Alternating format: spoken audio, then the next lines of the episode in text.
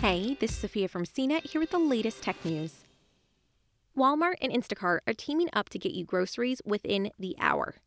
As earlier reported by CNBC on Tuesday, the retail giant and the grocery delivering service are rolling out their partnership now to a few select markets in California Los Angeles, San Francisco, and San Diego to be exact, as well as Tulsa, Oklahoma.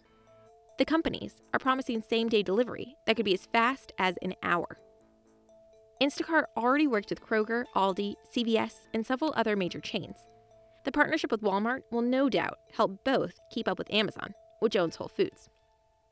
Instacart confirmed the partnership to CNET over email. A spokesperson issued this statement. The new partnership brings thousands of items from groceries, alcohol, and pantry staples to home decor and improvement, personal care, electronics, and more at everyday low prices from Walmart stores to customers' doors in as fast as an hour.